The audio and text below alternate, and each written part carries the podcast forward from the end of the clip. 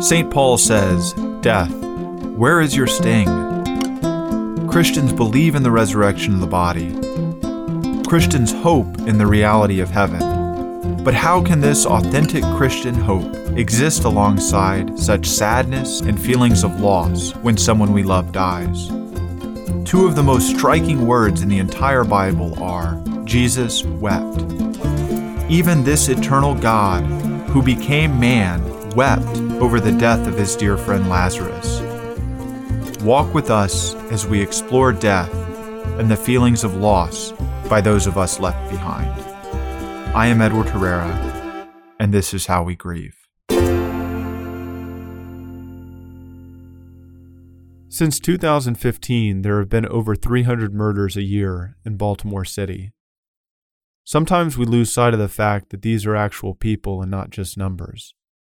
And sadly, we fail to see the impact of these people's lives until they're gone.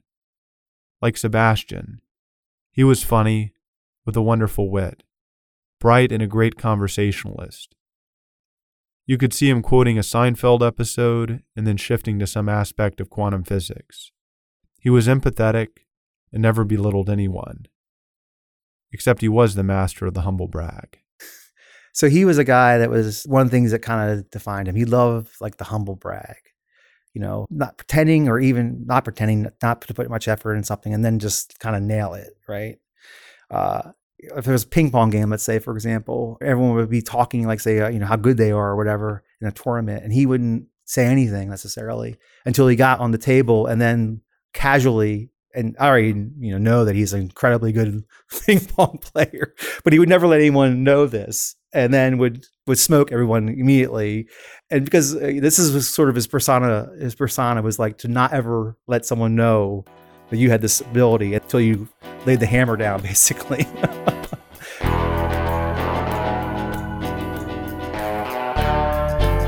Like the one story I think of right off the bat, which involved me, was um, we were going to a football game actually in, in Kansas City. And, you know, we are all at the airport, me and my buddy and him.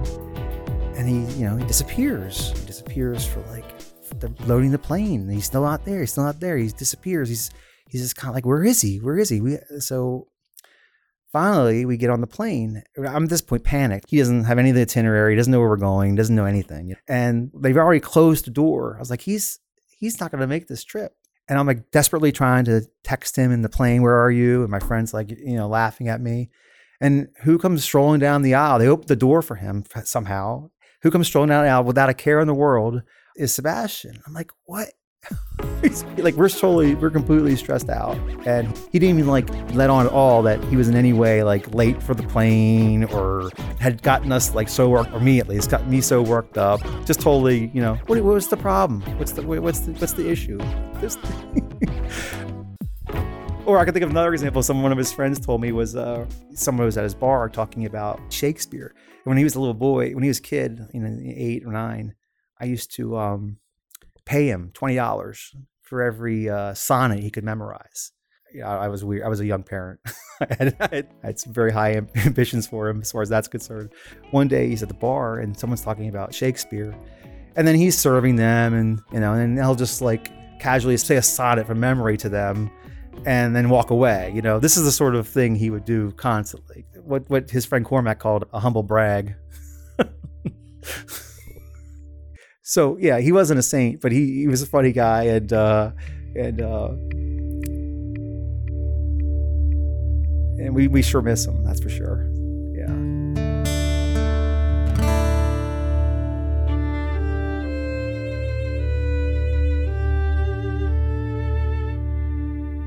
So Sebastian, you know, he was working as a bartender, and and his his murder happened when he was walking home after being out for his birthday celebration with friends in Canton Square.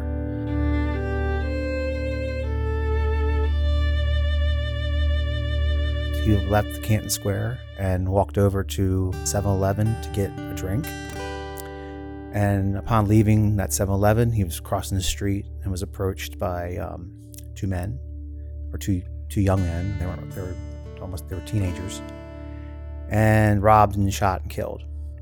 They were able to bring him to um, Bayview, and they worked on him for 45 minutes. at Bayview uh, until he was declared dead there. They couldn't identify him immediately because um, they stole his wallet, so they had no ID. I didn't know he was killed until it was almost 20 hours later. In fact, I was driving in that morning, Tuesday morning, to work, and on WBAL they said that seven people were shot. Not all of them died, but uh, there were several deaths. The violence in Baltimore started Monday evening, lasted through the night, and spilled over into the middle of Tuesday. At least 12 people had been shot. Six people killed during a violent spree last week that led to mandatory 12 hour shifts for all The Baltimore. bloodshed is hard to fathom. Six people killed in hours. It's a shocking number, right? And I was I said a prayer, I said a Hail Mary, and I went to work. And we just got home. He just got home from the, the car dealership to get my car fixed. Phone rang, the detective was on the phone, and he said, I need you to come here to talk to you about Sebastian. And I said, What's what's going on? Is he dead? I mean, why else does a detective call you? It'd be better if you came here, sir. Uh, I just need to know while I'm driving over that he's alive or dead. After several times, he finally told me, yes, Sebastian was, was killed last night, he was shot. My children were standing, I mean, they saw me talking on the phone, first of all. They all were standing around. They knew something was up. So when I hung up, I, I told them and my wife, Sebastian's been killed. He was shot and killed last night in Baltimore. And um, I had to go. And so I didn't realize to that moment that I had actually was saying a prayer for my son in the car. That was he was one of the seven people that I heard about on the radio. Police say Dvorak was murdered during an apparent robbery on the 2500 block of Boston Street on One June of them, 13th. Sebastian Dvorak, who just turned 27. A local bartender, Dvorak was robbed and gunned down along Boston Street after a night out with friends. His family left shattered.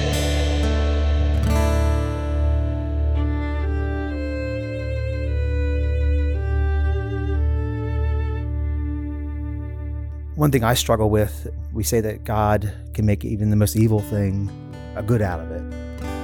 And I, I, I accept that intellectually. but uh, it's hard to view your son's death as anything good coming out of it because I don't agree with that statement. I do want something good to come out of it, but emotionally, you want it to be, you don't want him to have to die to have something good to come out of it. There's a certain numbness about all this, even to the, even to today. Like you don't want to believe it, and you're in disbelief. And I know these are part of the stages of of grief, but some things that are surprising, like you don't want to pray, for example, when it first happens. You don't want to engage in any of that, and you really have to force yourself um, because you, all you want to do is is pretend this doesn't happen. In essence, but I think it's so so important to not isolate yourself like that. You have to um, lean on your faith quite a bit, whether it be adoration or going to mass or so forth. I mean, I I, I I've leaned on it quite heavily in the last year and a half. It was a somber morning for friends and family who gathered for the funeral of Sebastian He was Dvorak. only 27 years old, but people. I spoke to at the funeral say he was wise beyond his years. If you can imagine the most saddest day of your life and the most beautiful, it, it happened to be his funeral day because it was the most beautiful thing I've ever seen. But of course, it was the, the saddest day of my life for sure. And um, it's just a testimony to how many people that I didn't know he touched in his life. I mean, we're talking thousands of people there. And that still goes on today. I mean, it's not, the enthusiasm hasn't stopped for him. And I that's one big regret I have. I wish I had known, understood that about him, how, how he affected other people. I didn't, I, you know, when you're 27 and your dad, you're, you- you're not, you're not hanging out all the time as a, with a 27 year old son. Um, we, we did we did do things. We went to football games and things like that. But I didn't I didn't understand like how many people he touched in his life, and person after person telling telling me that he was so special to them. So I also would say like some things the church does. I, I think that are very important, and I think we've fallen. I think we've stopped doing some of these things, and I think we shouldn't. Some of the rituals, some of the um, sacramentals, some of the things that the church has traditionally done that I think we've kind of fallen away a little bit from them, I think is so helpful to someone's mourning. Just having physical things to hold on to, to, to know this is the process that at awake You have uh, a deacon or a priest come out and have a ceremony. You pray the, the office of the dead. All these things that we've done in the past, we've, we've forgotten about, are actually incredibly helpful to when, you, when you've lost something. They gave you a structure around to to rest your more your, your, your sorrow, I guess is a way to put it. This is video coming into the newsroom. Police want you to take a close look. They want to talk to these two men about the murder of Sebastian Dvorak. Investigators are calling them persons of interest.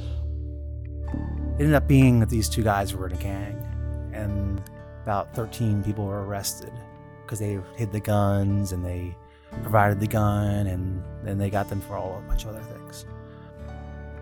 I mean, it is it is very uh, infuriating because um, what these two guys stole was nothing. I mean, they stole a Nintendo game and probably five dollars. But of course, they stole something else. They stole Sebastian's life. They stole. He was going to marry and have children. He stole that whole future. Was stolen for nothing. So yeah, there's there's anger about that, of course. I think that, you know, as far as like how things have progressed in my way of dealing with this, I don't forgive these people because I, I don't, they didn't ask for forgiveness. I certainly would think about forgiving them if they did ask. And I'm, I'm not against that at all. I do pray for them. In fact, I go to adoration at Immaculate Conception on Thursday nights. And just about 2,000 yards away, not even 1,000 yards away, is where they're all being held. I always have to make certain I pray for all those guys. It's not always easy, but I think it's, it's something we, we're called to do. We're called to do that. I truly do pray that they have a conversion and they find God and find a righteous path because not only did we lose our son, the, the murderers, their parents have lost something too. They lost their children to, I mean, I call them children, they're, they're, they're 17 years old, but they've lost them as well. Mm. They've ruined a lot of lives. They've ruined their own lives. They've ruined aspects of our lives. They've ruined their parents' lives in lots of ways. And so I, I, I, pray constantly that, you know, God does make something good out of all this. And hopefully, and I do hope that part of that story is their, is their redemption. I think one of the reasons he touched so many people, my son did, is um, he had a real passion for justice. And then what's so totally heartbreaking is that those two guys, like he would have been on their side. I know he would have been. I know he would have been on their side. Uh, just he would talked about how they did they didn't have opportunities or so forth, and so uh, it's you know they didn't know who they were killing. I guess I mean they were killing someone like who was totally saw from there had empathy for them. He he was very passionate about it. He was going to um, he was finishing his bachelor's degree, but he wanted to become a lawyer, public defender. I think that's we had discussions about that. So that's that's that's certainly heartbreaking. Um,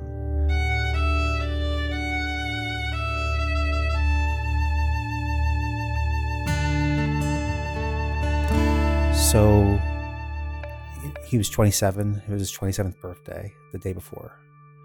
And the last not even conversation I had with him was a text. We were texting. He was out for his birthday, and I asked him if he wanted to come to the St. Gabriel's Festival. I guess it would have been. And he um, he said he was out. He was out with his friends and he wasn't going to be able to make it that morning. And I said, "Well, I love you and be safe." And that was that was the last text I actually sent him.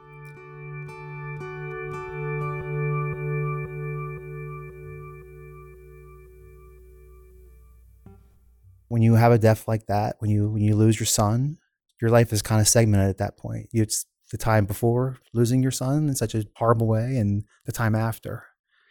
And um, this is something like you won't necessarily get over. It's something that you'll carry, I'll carry, you know, forever.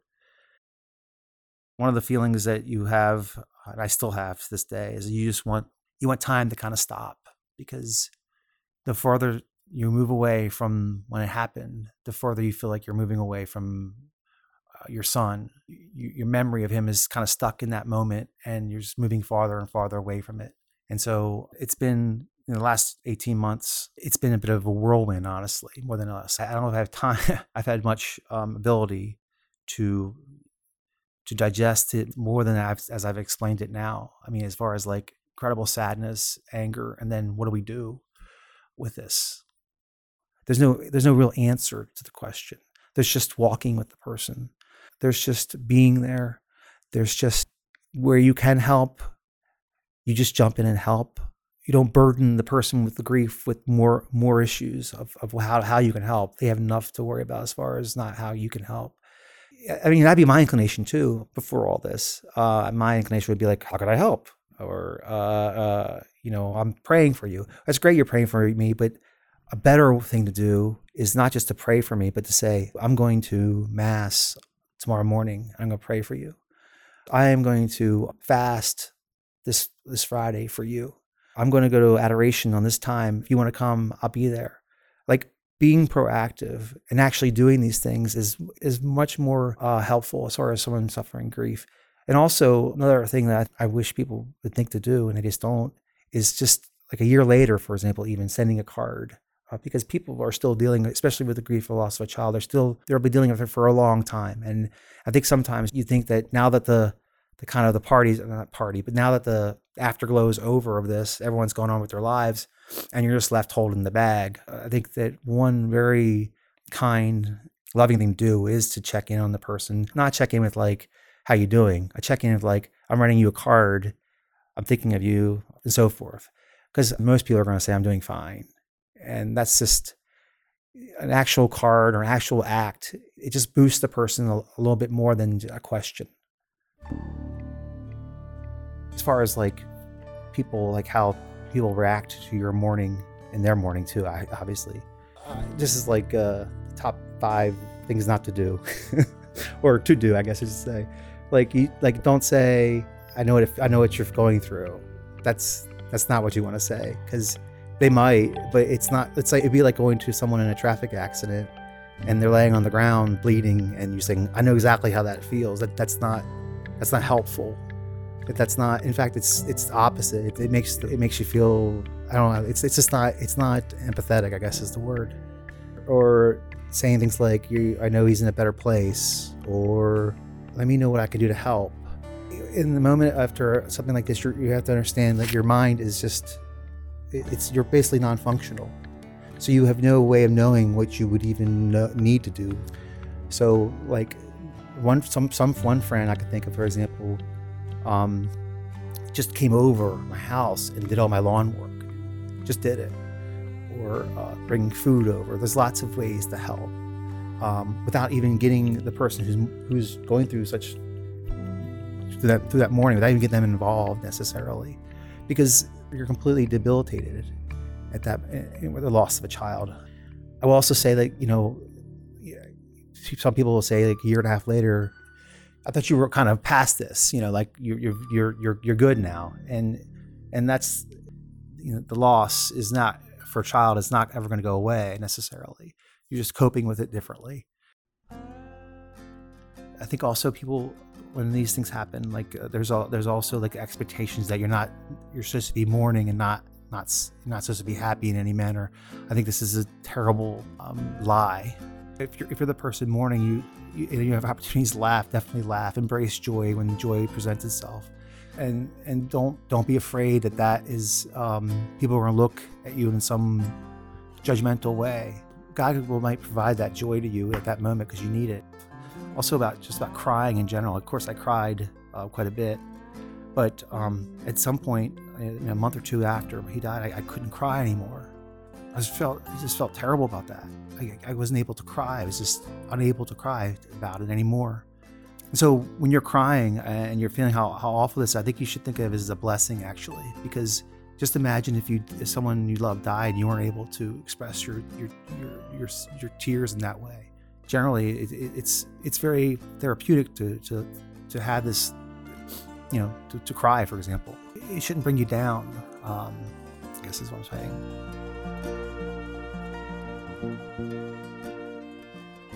I am edward herrera and this is how we grieve. When we get back from the break we'll speak more with david about hope healing and justice in baltimore city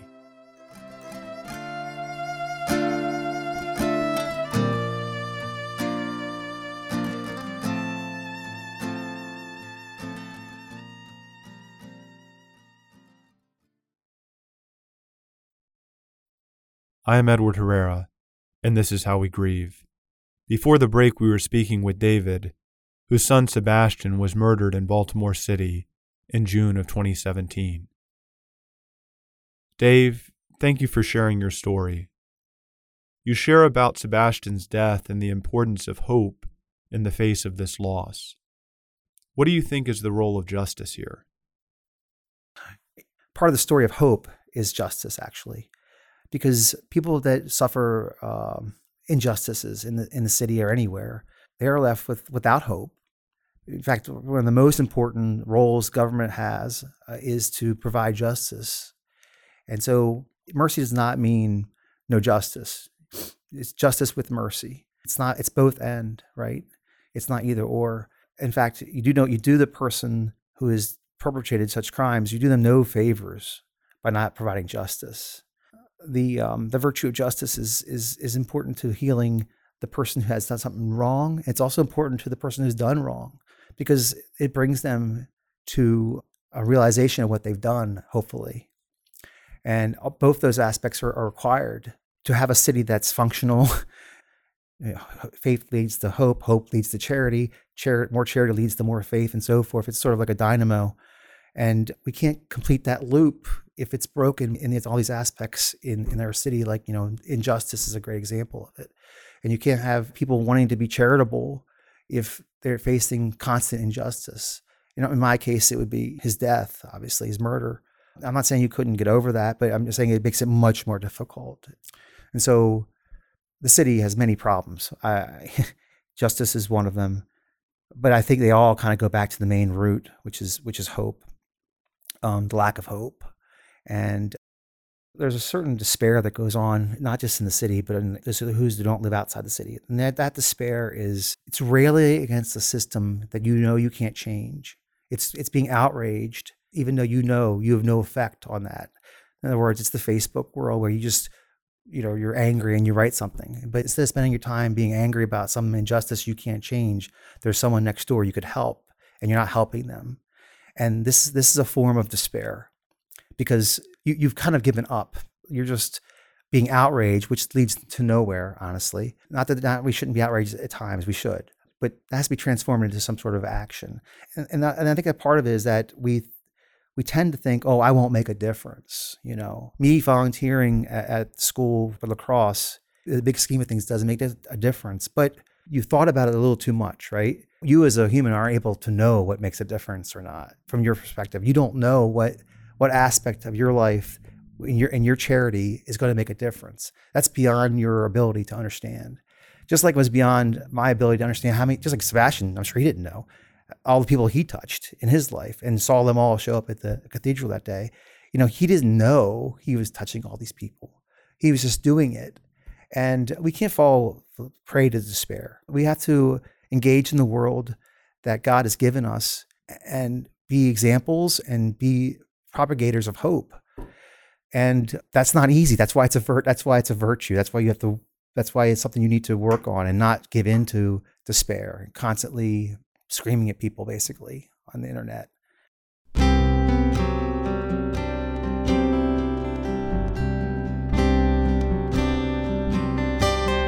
Dave, I know you also have young children. How did you talk with them about Sebastian's death? So yeah, I'm I'm, married. My wife's name is Lisa, and we have um, four children. Um, we have a fifth on the way. Um, name is uh, Shelby Matilda, or Tilly. We call her Tilly uh, Peter and Augie, Augustine Augie. So, you know, Augie wasn't was just a baby when Sebastian died, so he has he didn't there's nothing to say about that. But the other children, we didn't hide any of this from them. We didn't we didn't in any way shield them as far as this is concerned. They went to the funeral, they went to the viewings. They definitely have faith that he's in heaven. But um, I think it certainly affected the eldest, my eldest daughter, and, and maybe Matilda as well, even to this day there's aspects that I think affect them. But I, I just think it's it's not something. You know, death is death is where we're all. I mean, we're all headed down this road. I don't think there's anything to like. I don't think there's any reason to shield little shield children from this at all. I think it's part of part of our faith. One of the aspects of our faith is that we believe, you know, the promises of Christ, and uh, that we're all going to be with God in, at some point. And so we pray for Sebastian We pray the rosary for him sometimes. They know he's um with God. So I I don't think we did anything different with them than we, we did with anyone else. You know, my wife was mostly the one dealing with with them. I mean, I mean immediately, because uh, I was dealing with all other aspects of this. You know, initially they were very upset. I mean, I'm sure they still are, but it was a lot of crying, a lot of praying. I hate to ask more about this. Yeah. But murder is just such a violent and awful act. Yeah. How do you talk about something like that with a child? I mean, I don't, I don't know, I don't know. There's a good way of saying it other than just saying it. I mean, I can just tell you what I said. Someone shot Sebastian and killed him last night with, with a gun. Well, you know, and the question would be like, you know, like as you would expect, you know, why and what, what, what, why would someone do that? Because they've done something evil, and there's no other reason other than that. And there's no deep meaning. There's no explanation there to it other than someone's done something evil, in my mind, to a child for sure. I just don't think in this particular example. Now, I, I'm not saying everyone should go talk to their children about murder. I, I think we had to. We had no choice. I mean, they know their brother's gone, and I don't see any benefit of hiding the the reality of the whole thing from them. So yes, I, I probably wouldn't because I probably wouldn't have discussed murder with them prior to this, but I kind of kind of had to. You know, most children's reactions, least our children, are just kind of like there's no reaction. It's just kind of like you know looking at you because I don't know if they necessarily can digest all that, and they'll carry it the way they carry it. I don't know how they I don't know how they carry that fact, but I don't I, I really don't see another way of of handling it. I mean I I mean because it was it's it's is what happened. Um, Dave, with the sudden loss of someone we love, I imagine there might be regrets. Yeah, I mean that's certainly the case. I I regret lots of things. You know, I regret not spending as much time with him as we might have done because he's 27 and I'm raising a small I'm raising a family. He's doing his life and I'm doing my life. And so we see each other at Ravens games and we see each other at holidays and we see each other once in a while for lunch. And then otherwise you know he's just kind of plugging along and I'm plugging along.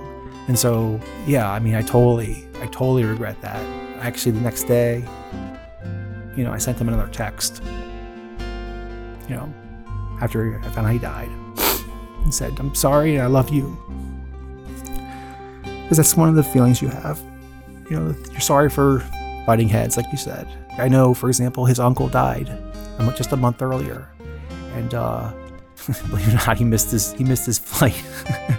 he missed his flight to Boston to see his uncle's funeral, and one of the options for, was for me to drive him up there. This was just a month prior to his death and um, I didn't. I, had him get on another plane. I mean, we found another flight for him because I was I was busy planning a, a party at my house for um, a, cookout, and I, had, I couldn't do it. Their God gave me. A, I mean, I think I'm saying this now. I don't know if it's you know true, but I'm, I'm think, in my head. I think there, there, I was given an opportunity to spend, you know, eight hours in the car with him prior to him dying, and I didn't take it. I didn't do it um, those kinds of things. Yeah, you you you regret like time not spent, things you fought over. Uh, like I went to I went to the Super Bowl and I didn't bring him. Okay, I was just and I was just thinking, well, there'll be lots of Super Bowls for him to go to, but no, there, there wasn't actually. It was just that one. So yeah, I did send him a text the next day saying I love him and I'm sorry. I don't know why I sent the text, but I mean that's that's one of the feelings you certainly have after you've suddenly lost somebody you you know, in essence, like, you know, from the age I was 20 to the age I was 40 ish, was spent just trying to get this young man, you know, raising him and getting him uh, on his way. And, and, it's just suddenly gone. And yeah, of course, there's lots of things you wish you'd done, not and not said, and and so forth. And uh, um, but yeah. So I know you live in Baltimore City even after Sebastian's death. I feel like my tendency would be to leave. Uh, so why why would you stay? I asked. I guess I asked myself, um, you know, how living out somewhere isolated, how's that jibe? I guess with my you know Christian faith. I, I certainly have a wonderful, beautiful life living on a farm in Western Maryland or somewhere, and and, and having my my little community there. I, I I'm trying to I'm trying to put in words what I'm thinking here. So, my wife and I have had this this debate as well. Like, I think her inclination is to, to get the heck out, right?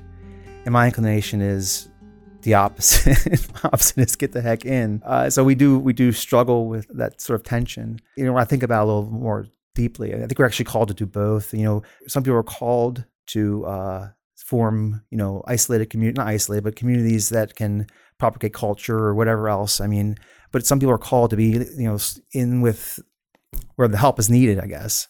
And I'm not trying to put myself out as some sort of saint that's living in the city and doing that. I just, I just, my my reaction to a, a humongous problem of of people needing help is not to leave. I guess is my is my first reaction. My reaction is this is not normal. The way the city operates is not normal. I mean, it's not normal to have 370 murders a year. It, that this is a war zone, and part of the problem of it being a war zone is everyone's kind of like abandoned the city in lots of ways. The people that can help have abandoned the city, and that includes that's that's a, that includes people like myself. You know, my educational class, however you want to describe it. You know, that those people have all left, and then also it's a topic that's probably not politically correct, but just not having any fathers in the city um, for all these for all these kids. I guess my answer to you, Edward, is that I don't. My my gut instinct is is not to flee. Right. My gut instinct is we can do something about this. We can help. We were looking for parishes. Uh, I don't know why I'm telling this story, but we walked into uh, we were we were changing parishes a couple years ago, and we walked into one parish. I won't say what it is, and there's no one. There's no one there. No one. It's just like you know four people at mass. My reaction is, oh, let's let's go here. let's go to this parish. They they they need us. And my wife's reaction is like, what? Are you kidding me? Dave, we had to reschedule this interview because your father died. And I know you also lost your mother recently. Can you share with our listeners some of the differences between losing a parent and a child? Uh, so, the thing about losing a child is that it, it's such a it's there's it's such a uh, mega megatron event in your life that when you lose, it's it kind of crowds out other things. If you know what I'm saying, like yes, I'm very sad my dad died, but um, it's hard to like put that grief that grief in contact in context of losing my son is it's it's hard to compare the two, right? I mean, I, I would compare them, but but you know, my dad um, died kind of suddenly actually, um, and uh, uh, he he was uh, he he he he was he wanted to be with his wife who had died a year earlier, and he would tell me every day, I I'm praying for Sebastian and I'm praying for mom. Now my mom died. She had Alzheimer's. Uh, she died after ten years of Alzheimer's. He took care of her um, for ten years. Um, and it was not. It was. It was very. It was. A, it was a very virulent form of Alzheimer's. She she wasn't able to function at all for most of those ten years.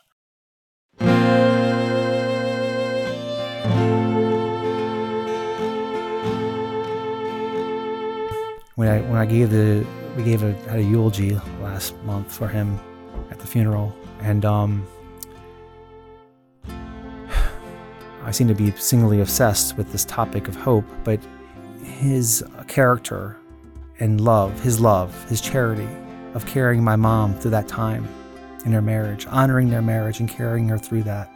From our perspective, seems tragic, but from you know, God's perspective, it might be the finest moments of their marriage, because He's given profound heroic love to his to his wife, and um, it's one things that He taught me through that. I think I didn't know He was teaching me it, but He, he through through example was bearing your cross with joy, whatever cross God gives you. And so I, I, I hope, I, I, do hope that um, my son's my son's murder. I hope that I'm able to do that. I hope I'm able to carry that in a way that is it, it, brings hope to people in some way, and also do it with do it do it not as a martyr, but do it as as a as a joyful person, a, a Christian who has you know faith, hope, and, and charity. Um, what consolation have you received in this last year? One thing, one thing that we uh, tend to do in this society is like we make the person who died some sort of like saint, Saint Sebastian. and so you have to recall, like, you know, that's not what what went on. I, I we had we fought for this reason, and it was legit. And uh, I, think the I think our inclination is to like it's, it's, a good inclination. Think of only the you know all the great things about this person, and that's that's great. But but not be hard on yourself necessarily because if you did butt heads, it wasn't always your fault. it, it, it, this person, you know, was a human just like you were, and uh, I still I still regret it, right? I mean, I can't I can't get that back. I can't get that time I didn't spend back. Uh, but you know, on a logical level, you realize like it's just that that's how that's the situation at that point in time you were in, right? Your original question was consolation. So yeah, I guess the answer to the question is yes. Digesting it after you know 18 months, you have you have some perspective to think, well, yes, I wish I had uh, driven him to Boston that day, but I, there's nothing I could have known. I could, not have known he wasn't going to be around for another month. Uh, he only had one month more to live. Um,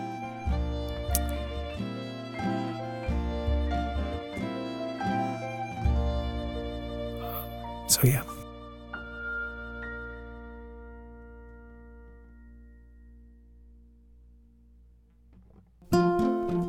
How We Grieve is hosted and written by Edward Herrera, with production help, original music, editing, and creative direction by Jay Lampard. Special thanks to our guests for sharing their stories of loss and hope. To learn more, visit our website, howwegrieve.org. This has been a production of the Archdiocese of Baltimore.